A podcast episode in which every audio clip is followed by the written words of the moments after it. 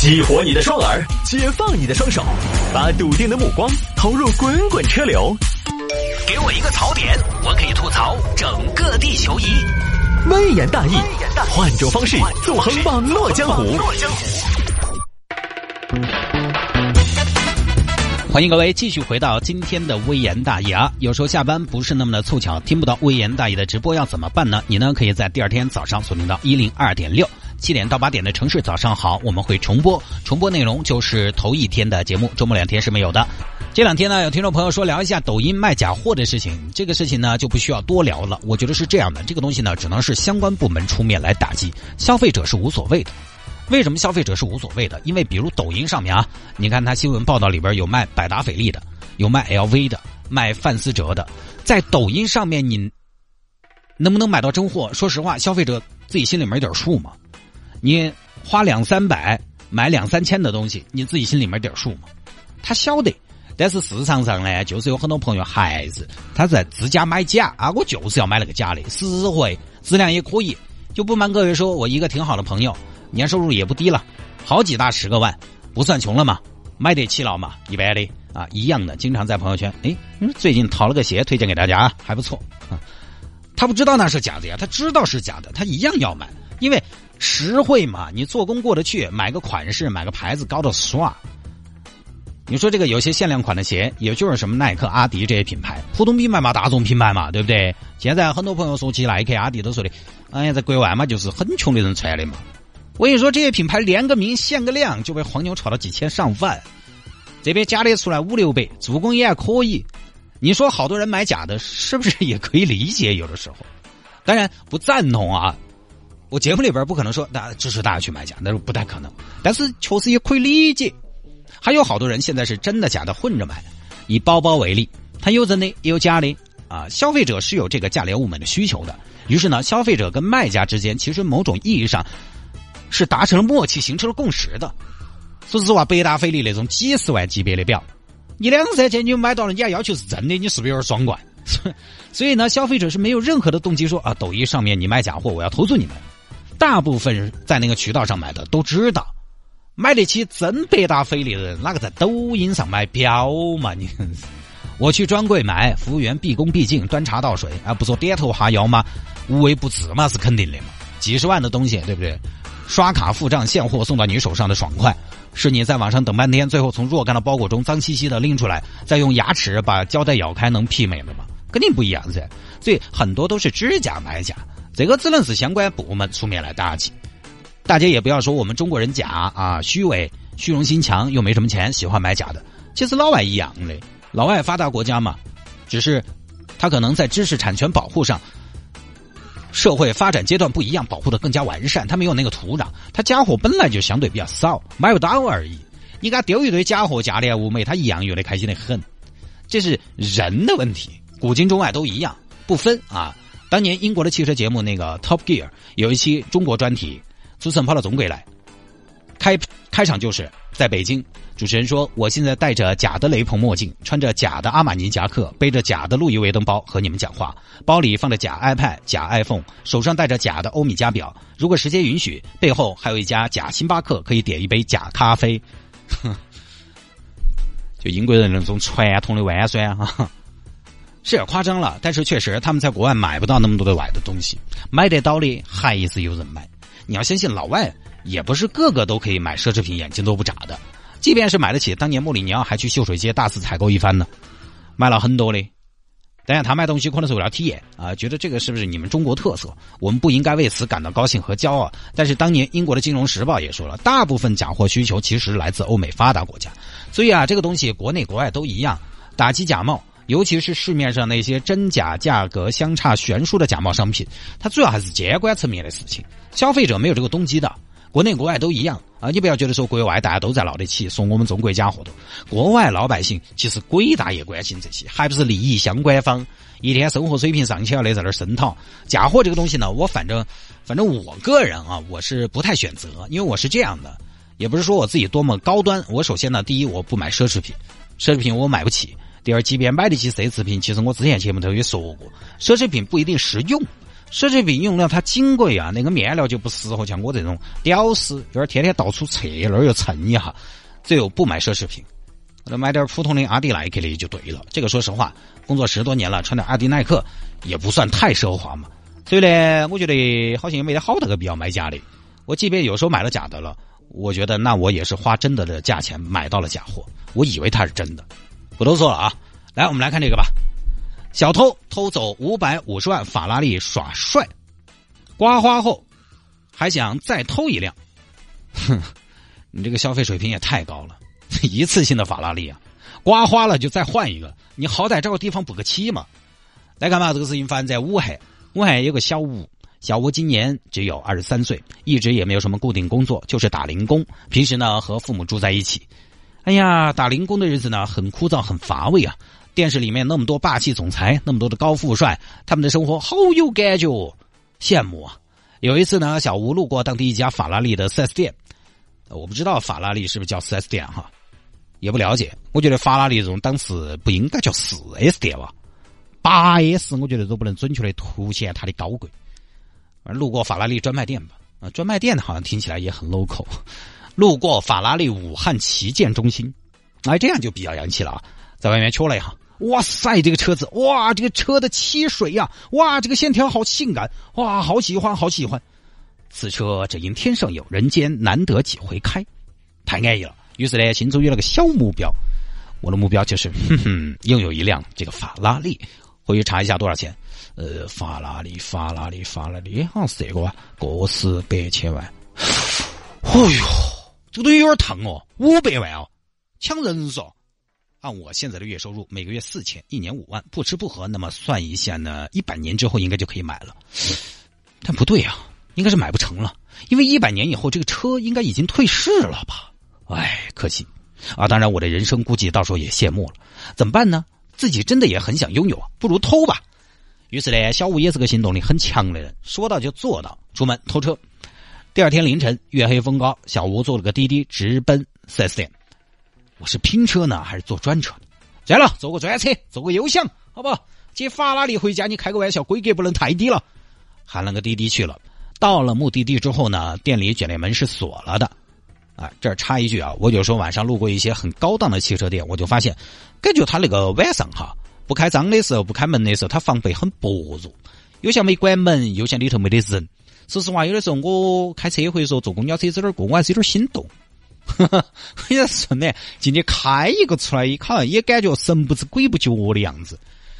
而卷帘门锁了，小吴刚看着打不开，于是呢打电话找了个开锁公司。喂，你好，这里是谢师开锁，有什么可以帮到你？这个我这儿卷帘门打不开了。卷帘门打不开吗？用钥匙啊。有钥匙我还问你，我就是求助一下，在没得钥匙的情况下，如何才能打开一扇卷帘门？那请问这个卷帘门是你自己家或者自己店里的吗？对，我是那个樱花路法拉利的老板儿。好的，那么卷帘门打不开的话呢，先生又没有钥匙，你可以使用这一招，就是拿着卷帘门啊，黑起是摇啊！哎呀，这个生个美的摇起来声音太大了，你吵到街坊邻居睡觉多不好嘞。那这样，先生，我们这边派技师上门为您服务。哦，不上门啊！哎呀，我不行，干脆这个样子，明天早上再说。好，谢谢啊。而据新闻报道啊，小吴是打电话咨询了开锁公司，1个多小时都没把卷帘门打开。我想问一下，开锁公司服务态度这么好吗？你又不点单，给你服务1个多小时，对吧？哎呀，卷帘门打不开。小吴心想，难道我的法拉利梦还没开始就要结束了吗？出师未捷，门先打不开了。哎呀，不行，再看看吧。看到一扇玻璃门，用铁链拴到的，铁链锁的，你晓得。他有的时候那个门啊，两扇玻璃门之间是有框梁的，拉得动，拉出了一个缝。哎，这儿有一个缝，虽然窄了一点，但还好我平时吃的片，长得瘦，钻进去了。进去之后，哇，一个展厅全是白的法拉利，欢迎来到跃马的世界。进去之后呢，开始翻钥匙，一大串的法拉利钥匙。哎呀，挨了挨，滴滴，飞飞，叽叽，那终于找到了，上车。哎呀，上车了，坐到法拉利里面了。哎呀，我光想一下我就觉得好开心啊！哎，有一天如果我有机会坐到法拉利里头，我肯定要发张自拍啊，发朋友圈，9个朋友圈全部发，微博也要发，一个都不能错过，公众号还要发一篇。好，上车，哎呀，坐在那儿感觉特别好啊，因为跑车嘛，底盘特别低，一坐上去就躺在上面，感觉很有战斗的气息啊，是时候展示一下真正的技术了。结果两人真不来，没开过呀，没开过这种高级车怎么启动啊？没开过你又真不来，咦，有死洞洞在这儿，这里有死洞片往那儿躲对吧？哎呀，看一下啊，观察一下，耐心一点。方向盘上这个红色的躲都是个啥子嘞？按一下也没反应。哎，这个车是怎么发燃的呢？再发不燃，老子要发飙了！不行不行，冷静一点，遇事不慌张，马上就开张，好吗？哎，电视里面不是说有豪车是声控系统吗？我来告一下呢。启动，没得反应，换个词，发射，嘿，还是没得反应，换个英文啊，但是进口车应该用英文 ，engine start， 嘿，嘿，这个车子才怪哟，那么还不答应呢，还不听是不是啊？是不是要给你磕到身上你才安逸？不是，继续整，一直整了半个小时才发燃。这我查了一下啊，法拉利如何启动，要先踩刹车。大家记得吗？大家以后发现投法拉利就你发现就说了气啊！先踩刹车，然后方向盘上面有一个类似一键启动的按钮，再同时按就是传统汽车的挡杆那个位置有一个 Auto 键，再拨一下换挡拨片，才正儿八经启动了。所以其实为啥子我一直就没有买法拉利嘛？我买的法拉利红的比亚迪嘛，就是因为法拉利麻烦，你看它起个步对不对？我的车子钥匙躲进去，一揪就可以走。那如果真的启动这么繁琐，那我觉得小吴还是很能干。发现他把他搭在了里，动手能力算是很强了。启动了，呜，准备走吧。开到大门口啊，开到大门口呢，大门到闸又是关上的。哎呀，追梦的道路上阻力真是太多了。又下车找门钥匙，反向捣鬼糟了，把门开，走喽。开着车扬长而去。哎呦，这个敞篷的，哎呀，好舒服！